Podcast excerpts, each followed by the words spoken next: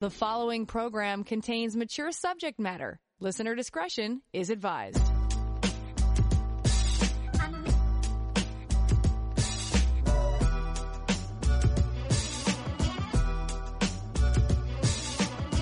Turn us on, and the satisfaction's guaranteed.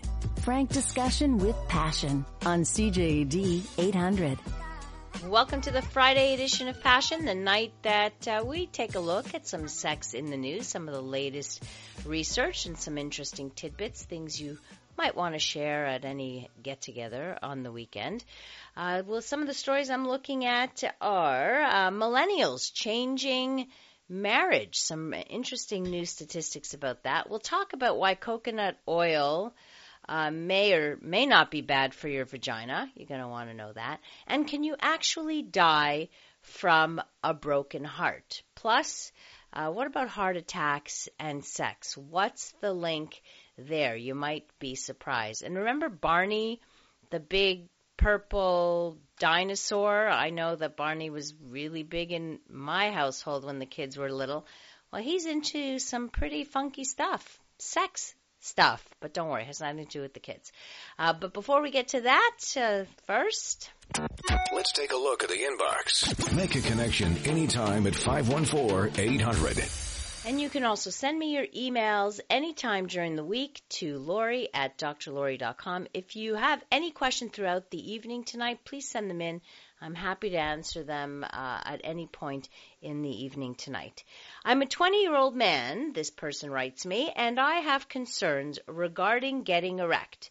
I feel as if I never get fully erect. When erect, my penis does not fully expand outwards.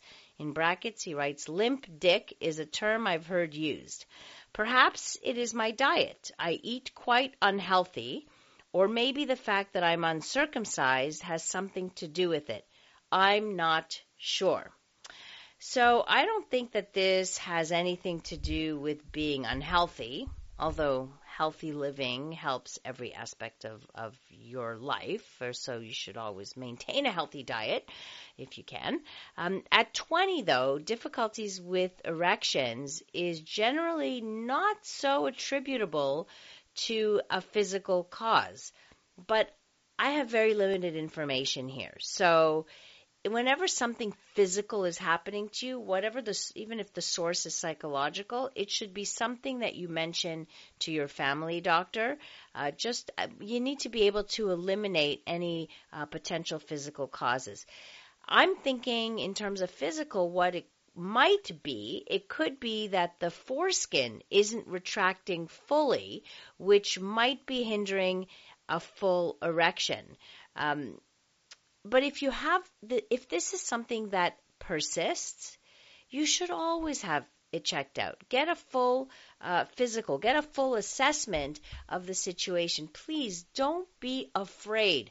Just because it's a genital question or a sex question, don't be afraid to talk to your family doctor about it. And the, at the very least, they'll ha- give you an examination and send you to a specialist if they're not uh, prepared to assess or evaluate what the problem is. But it's a it's still a physical even there's a physical manifestation even if it's something psychological so you want to rule out anything that's uh, that's physical interesting question here we've uh, i think we've answered this one before is it safe to drink your lover's hot pee so urine so what's urine? Urine is made up mostly of water. 95% is, is water, uh, but 5% of it contains waste products. So I'm sure you've heard that uh, urine is is sterile, but that's only in the short term um, because drinking urine can also introduce all kinds of toxins uh, into your body. And how do you know if your partner has uh, bacteria or something growing in there? So the recommendation is no, do not drink your partner's urine. You would still be introducing bad stuff, potentially bad stuff, into uh, your system. Uh, this was a, an email. Remember, you can send me your emails to Laurie at drlaurie.com, D-R-L-A-U-R-I-E dot com. About six years ago, uh, I was diagnosed with temporal lobe epilepsy and parietal lobe epilepsy, and it seems like since then, and all the meds they had me on, which I now haven't been on in uh, probably a year, I can't seem to keep a hard on. About half the time I get one, it stays hard for about five minutes and won't stay hard or it just won't get hard. There's been many times that I've woken up and it's been rock hard and will stay that way, but then I try to have sex and about five minutes later it starts going soft. This is really affecting my sex life and my relationship. I've tried different things to stay hard from Viagra, which my doctor told me to try, and it didn't affect me. I've tried things over the counter. I'm really at a loss because the drive and wanting to do it, I have it like crazy, but it's like he's got a mind of his own. He will not work when he wants to and anymore it seems like that's not that's not that often. I really need some help with this. Before I was diagnosed with my epilepsy disorders, I could have sex all day and night. Please help me. Uh, so there is a link between epilepsy and uh, developing erectile dysfunction. So there's definitely a higher chance of developing uh, erectile dysfunction in epileptic men compared to the general uh, population.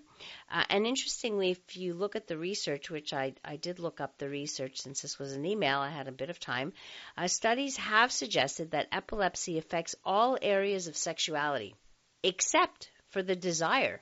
So the fact that um, you know you're assessing your assessment of your penis as having a mind of its own, but yet having lots of desire, that would seem to be expected. That's not unusual for someone who's been diagnosed with uh, with epilepsy. And from the studies that I read that have been done on the use of anti-epileptic drugs, for example, uh, the conclusion that is drawn is that these drugs contribute to sexual dysfunction in epileptic patients who do chronically receive these medications.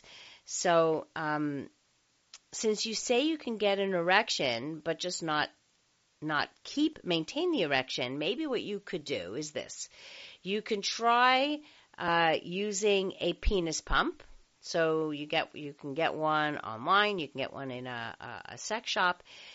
So a penis pump basically is a cylinder. You put your penis in it, and there's a pumping action. It draws out the maximum blood into the penis. Then you use what's called a penis ring or a constricting ring at the base of the penis, which traps the blood, and this will help you maintain the erection. Shouldn't leave on for more than 20 minutes, but at least this is a way to get the blood in there and to trap the blood. We know you can get the erection. It's a question of getting it when you want it, which you'd have to maybe do it mechanically, and then uh, trap the blood there. It's a it's a great alternative for anybody who's experiencing um, erectile issues, like uh, just tr- uh, not getting a full erection, this is a good way, non surgical, non medication route, uh, to be able to get uh, a full erection. But there's that uh, the second process, which is to trap the blood, because it's a two, there's a, a, a two, um, two things going on with an erection, right? There's the blood flow, and then the valves have to close to maintain the erection. So if the valves open, you lose the erection. So this way, it closes in and uh, and uh, constrict, constricts it. Uh, coming up, we'll talk about uh, hearts. Uh, does more sex lead to more chance of dying of a heart attack? And can you actually die of a broken heart? We'll check that.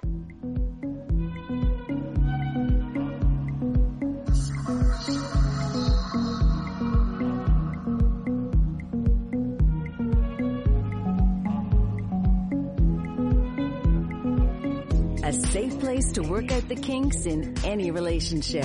It's Passion with CJAD 800's Dr. Laurie Betito.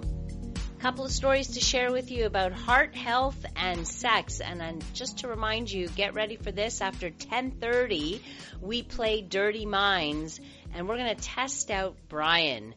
uh, as the voice of Dirty Minds. Let's see how sexy he can make it where we'll give you three clues you have to guess, and the winner gets a one month unlimited pass to 360 Punch, a brand new uh, fitness uh, place that opened up in the West Island. And by the way, you can join me for a free class tomorrow. Come work out with me, uh, morning class at 9:15. I'm going to call it the Passion Punch class. It's a full body workout. You'll learn how to throw a good punch at the same time, and uh, we can spar together. Why not? Uh, so that's happening uh, tomorrow morning, and I'm I'm pretty much there every morning. But Saturday 9:15, come join a free class, and uh, and we'll have some fun together. All right, that helps with uh, heart health, of course, uh, exercise, but sex also does. There was a longitudinal study done of uh, over a thousand men between the ages of 40 and 70. So longitudinal means they looked at them over a long period um, of time, and they tracked their health and their sexual frequency for uh, more than 16 years. Here's what they found. Men who had sex more often had a lower risk of developing cardiovascular disease later on.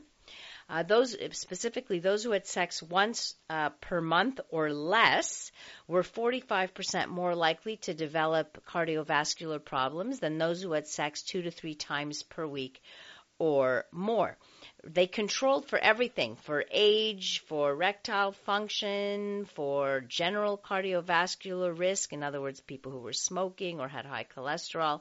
So there was something unique about sexual activity when it came to heart health. So how does one explain this? So there's a couple of uh, potential explanations here, not just simply that sex itself is good for the heart, although it is. It's just that it could also be that people who are in better health to begin with are more interested in sex and are more capable of having uh, sex, so they are actually doing it more often. But they concluded that that's just not enough to explain this phenomenon. Uh, sex is a form of exercise, so you're and those who have it more often are getting more exercise. It, it is. It can. It's. It's a form of exercise, uh, and also sex has other qualities. It has a sex reducing uh, properties. We already know this that. Um, when couples who uh, couples who have sex on a regular basis, for example, feel less stressed the next day, uh, they have a, a, a better mood, it boosts their mood states. All of these can contribute as well to heart health. Uh, so there's some good reasons to uh, to be having sex, right? And here, this is the other side of it that I want to talk about is dying of a broken heart. You can actually die of a broken heart. And I read this very interesting article. I'm going to share some of it with you. Uh, the typical signs of heart attack were there the sudden onset of chest pain, an abnormal ECG, and a blood test result that was consistent with heart muscle damage but the patient didn't fit the typical picture of someone at risk for a heart attack. There was one thing that was unusual. Her symptoms started soon after she heard about the tragic death of a loved one.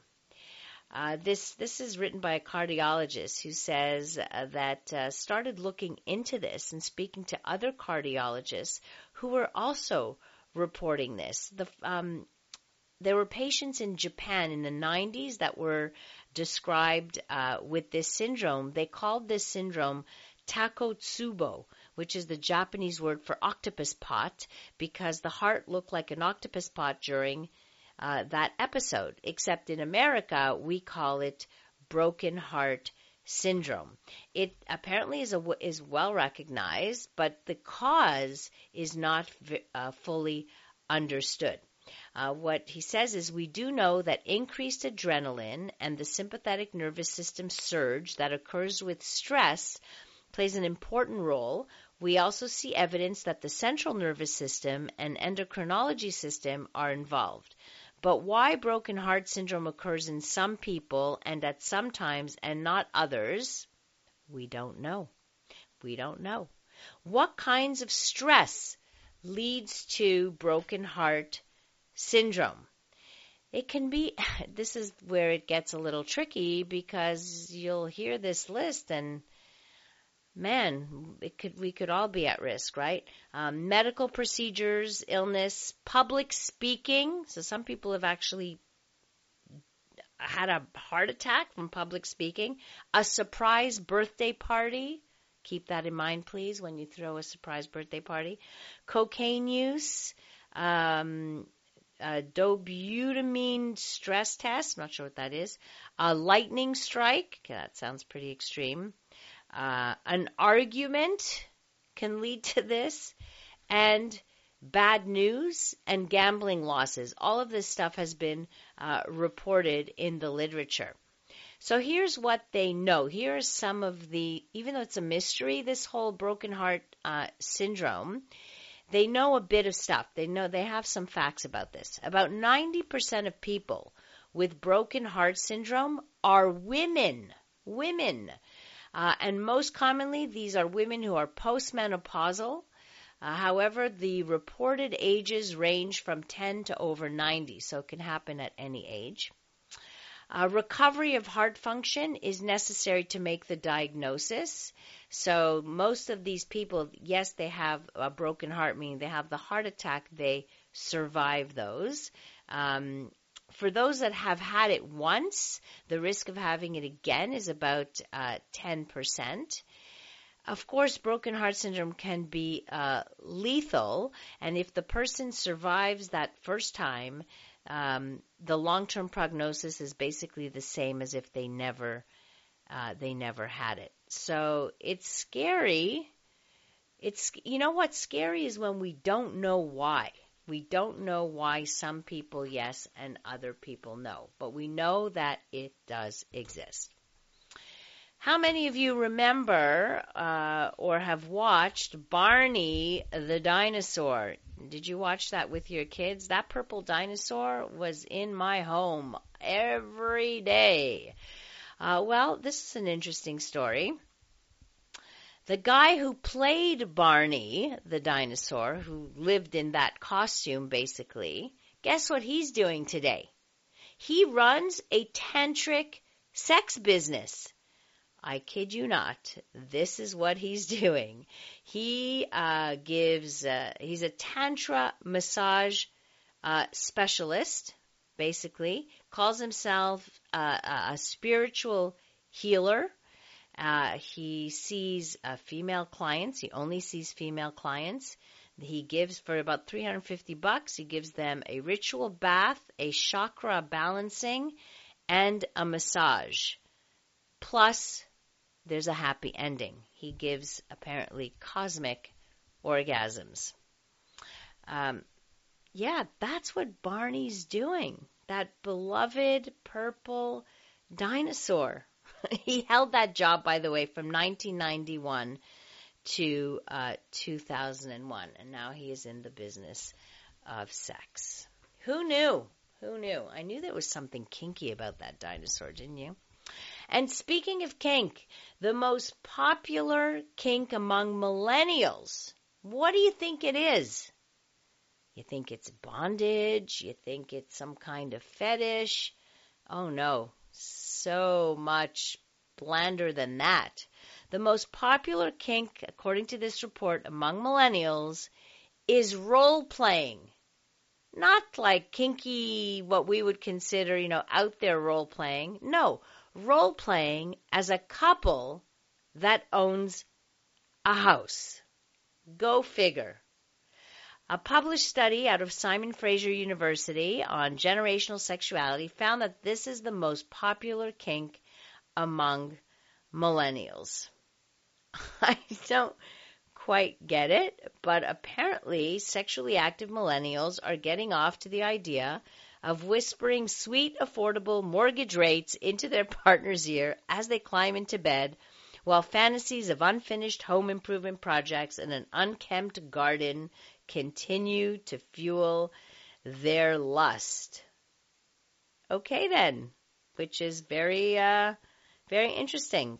Second place though, among uh, millennials, second place after homeowner role plays, is a trend of light, light millennial BDSM is what uh, they're calling it, in which someone blindfolds and ties their partner down to the bed and then leaves them there to sleep peacefully without interruption for a full eight hours without being able to look at their phone.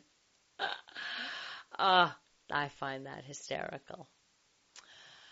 Uh, let's see. A question quickly here that's come through on the text board at 514-800. What happens when one seems blocked from falling in love again? I'm trying to be open to falling in love, but with a few breakups in the past that were heartbreaking, don't know the solution.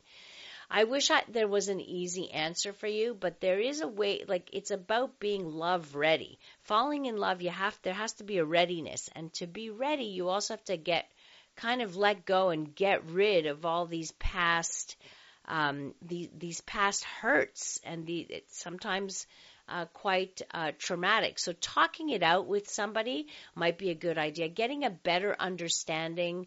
Um, of yourself in terms of looking at why the breakups happened, what was your role in it, who you're attracted to, how you do this.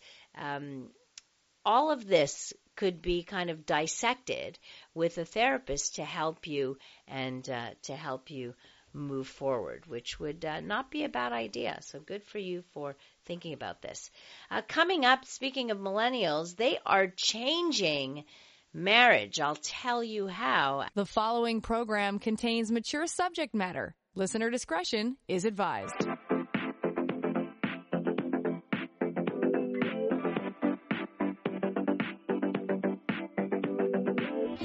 From the pleasure and the politics to the hang-ups and the heartbreak, you're listening to Passion, CJAD 800. Are we ready to play Dirty Minds? Uh, Brian, are you ready? I'm the ready. Clues? Yeah, ready? I've been, I've been, I've been waiting ever since. I know you really wanted do to this. do this. I, yeah. I, know. We're testing you out, though. I'm not giving you the well, job I have forever. big, okay? I have big shoes to fill. I mean, I'm coming from what From Kai? Kai. Yeah, and he had that sweet butt of love voice. So I don't know how I'm gonna do this one. We'll figure it out.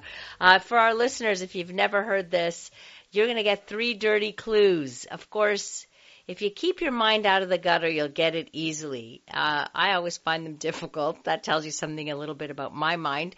Um, but for the the person who gets it, you have to call in 514-790-0800. First caller through with the right answer will win a one month unlimited pass to 360 Punch.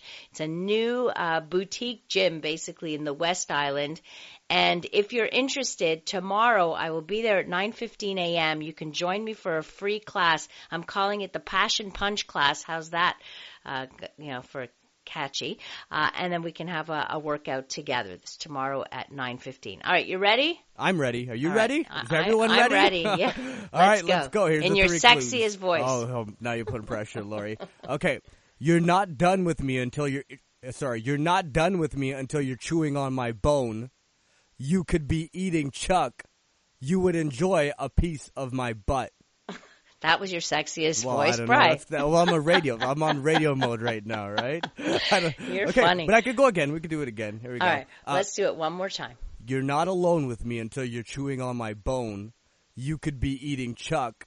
You would enjoy a piece of my butt. What am I? All right, uh, let the phones ring. Let the guessing begin. 514-790-0800.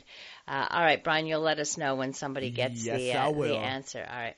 Uh, he- Gray just texted in, uh, so funny. He cracks me up every time, Gray, uh, about the Barney story. You know, Barney into tantric sex. Says, makes sense. He was a giant purple dinosaur who hung out with two other dinosaurs called BJ and Baby Bop. Does he sing the I Love You song while aligning your chakra? I love you, you love me. You're getting a hand job from Barney. Gray, you always manage to crack me up. Thank you. Um, yeah, that was a funny story. Really funny. Kind of see him in a whole different light now. All right, millennials. They are changing marriage. They seem to be more strategic when it comes to love. And of course, this is changing um, marriage statistics all around. Uh, millennials uh, tend to fear getting divorced. They are more financially burdened And so this leads them to marrying later in life. They get to know, uh, they want to get to know their partners longer. They want to accumulate more assets and they want to become more financially successful before they tie the knot. And of course, there are some millennials who aren't getting married at all. And in fact, uh, the marriage rate is uh, declining. So marriage is, is getting, uh, I guess, this generational uh, facelift. Uh, what do you think about this? Are you a millennial? How do you feel about marriage? Of course, there's uh, a lot of the, um, you know, many millennials did grow up in an age where their parents were getting divorced, and so there were a lot of fears around that. They didn't, they want to be more sure, so they get married a little bit uh, later. Uh, I mean, the the age now is uh, is much later than it once was. So the median age of first marriage in the U.S. is uh, now 27 for women and 29 for men. And this is according to the U.S. Census Bureau. Now, if you think back just a couple of generations ago, uh, at 25, you were con- as a woman, you were considered an old maid. Now that's just the average. So there are plenty of people who are even getting married uh, later and having kids later as well. Uh, and the other thing too is more couples are living together before marriage. This has I- increased sixfold uh, from their parents' generation. Uh, this is their pathway to marriage now.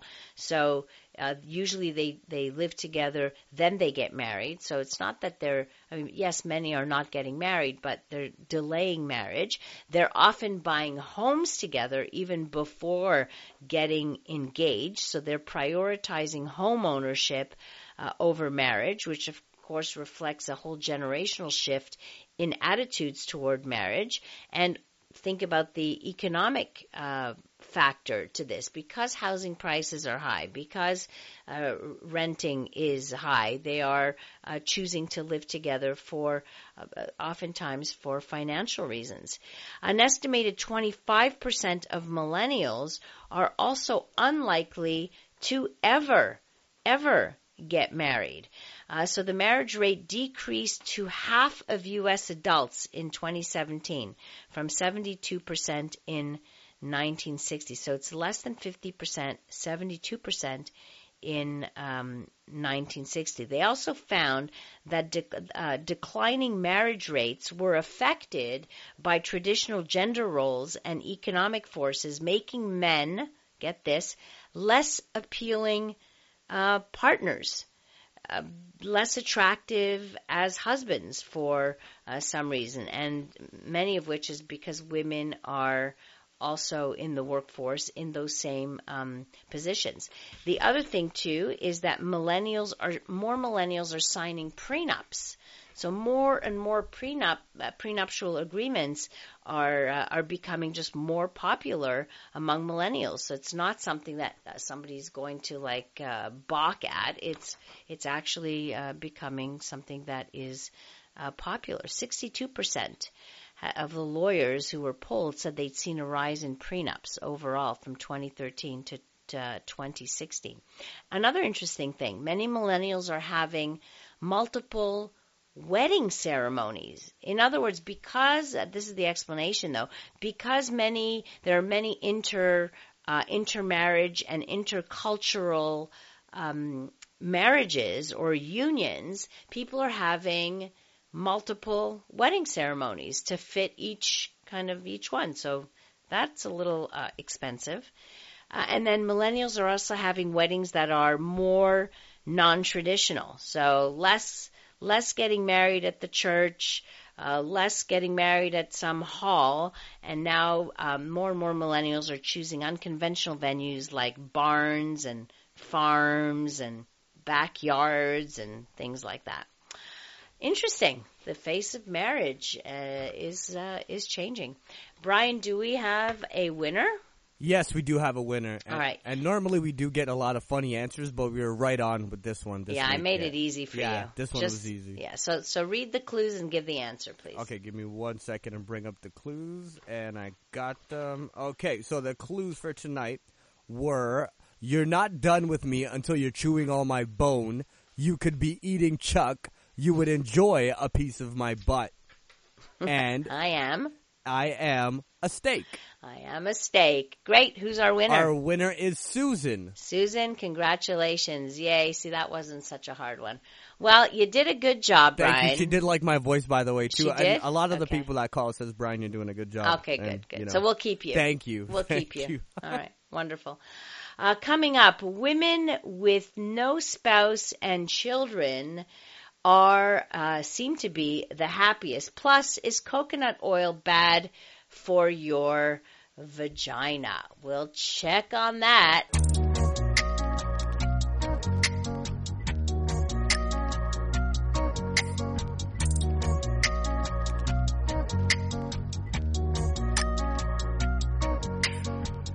Passion with Dr. Laurie Betito on CJAD 800. Couple more stories to share with you tonight and anything else you want to talk about. I welcome uh, your comments, uh, your two cents. uh, Brian says, Laurie, yep, Brian is the one. May I play devil's advocate? Speak slower. Okay, do I have to speak slower? You're asking me to speak I slower? think I have or you, you should speak slower. I don't know. Because I can talk fast. I know I can talk Me fast. too. Right. I like to get as much information as possible. It's like when I'm giving a talk, I can cram in so much information. I know that's not good. I do talk. Maybe I'll slow down too. How about we both Both slow slow down. down? By the way, that wasn't me that texted it either. I would have. no, I know. Okay, cool. I, it's our another one of our regular listeners, Brian. all right, I want to share some things with you. First of all, here's a headline: Women with no spouse and children are the happiest. Of course, there are many ways to live a, a happy life. Not all of them include having children and being uh, and being married. And science apparently uh, can back this one up. So you don't have to have a partner and children uh, to be happy. Actually, people who don't have a partner and children seem to be happier than the rest of the population. This is a study out of the London School of Economics. Uh, Paul Dolan is his name. He's the author of Happiness by Design, and he uh, recently spoke about this. He said uh, in his speech that traditional standards for success don't actually correlate with happiness, and it's especially the case when it comes to tying the knot and uh, raising kids. He told uh, a newspaper, The Guardian, that married people are happier than other population subgroups, but they only answered that when their spouse was in the room and they were asked how happy they are. When the spouse is not present, they said that they are miserable. I don't know how much of this I'm buying, but anyway. Um, he added that the negative effects of marriage are compounded for women. This I've seen in other studies. Marriage often leads to taking fewer risks and making more money at work for men, but women are at a higher risk of developing physical conditions and mental illnesses when married. Uh, and they also tend to lose their lives sooner than their single counterparts, he adds. He also noted that the social stigma of singledom at middle age might make some women feel pressured or unhappy at times, but the reality is that there are plenty of benefits to an unmarried and childless, childless lifestyle. And sure, you speak to people who are uh, single and uh, on their own and to do what they want with their money, their lives, uh, their the freedom that they have, and they they will certainly um, describe this in, in terms of the lifestyle uh, that they they lead. So it's no longer about the message is no longer like you want to be happy, find yourself a husband. Like that used to be, right? It's like what you're not married, and th- there were names for especially women who were uh, unmarried, and they weren't pleasant either. So you may want to know is coconut oil good or bad for your uh, vagina? If you've got a vagina or you love a vagina, you want to hear uh, you want to hear this because coconut oil we has been talked about all over the place. It's good for a million things, including eye makeup remover, skin moisturizing, great for cooking, uh, and it can also be used as a vaginal lubricant. But I want to give you one of my colleagues, uh, Carlen Costa, uh, on Facebook, decided to kind of pick apart the science and look at the actual science behind uh, the use of coconut oil. So sh- a few questions were answered. Can coconut oil mess with your pH in um, in your uh, vagina, right? All those uh, the pH levels. So apparently no, because coconut oil has a pH of neutral. So no pH. However, some of the processing methods can increase the natural acidity, which some vaginas may be sensitive to, but not all. Another question people ask is coconut oil antibacterial? The answer is uh, no. Uh, antibacterials are not, but they are harmless to a broad variety of bacteria for the most part, especially high quality coconut oil. If you're going to put any of the coconut oil in your body, make sure you're putting high quality stuff. Is coconut oil antifungal? Apparently, for some people, yes. The difference is treating uh, uh, bacterial vaginosis, which is about bacteria, and coconut oil uh, with that won't help. But maybe treating a yeast infection that is antifungal, that actually may help. Um, will it mess with your flora? Well, that's been untested. Uh, and of course, you know, the bottom line with all of this, by the way, is that what I'm reading into this is that sometimes yes, sometimes no. It works for some women. Some women find it irritating. Other women no. That's because we're all different. We all have different sensitivities, etc. So make sure that um, that first of all you store it properly, uh, that there's no cross contamination. Like don't take your coconut oil that you've used in the kitchen uh, and take it up to the bedroom. Always have one with another one because if you're mixing that, there is the potential of uh, bacteria, like uh, your you know your private parts bacteria getting into your mouth bacteria, like that just doesn't work. Like it's just that's ick, right? You're not going to use the same uh, coconut oil. So get a, a, whole other jar, please.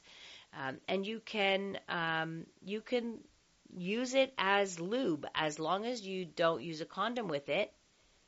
That's if you're in a long-term relationship. Don't need a condom. Don't need uh, to worry about STIs. Don't need to worry about uh, birth control in that case, because you can't use latex condoms with an oil any kind of uh, oil or even with uh, sex toys. Be very careful with coconut oil and sex toys. That also doesn't work. So there you go. Everything you want to know about coconut oil and your genitals. Yummy, huh?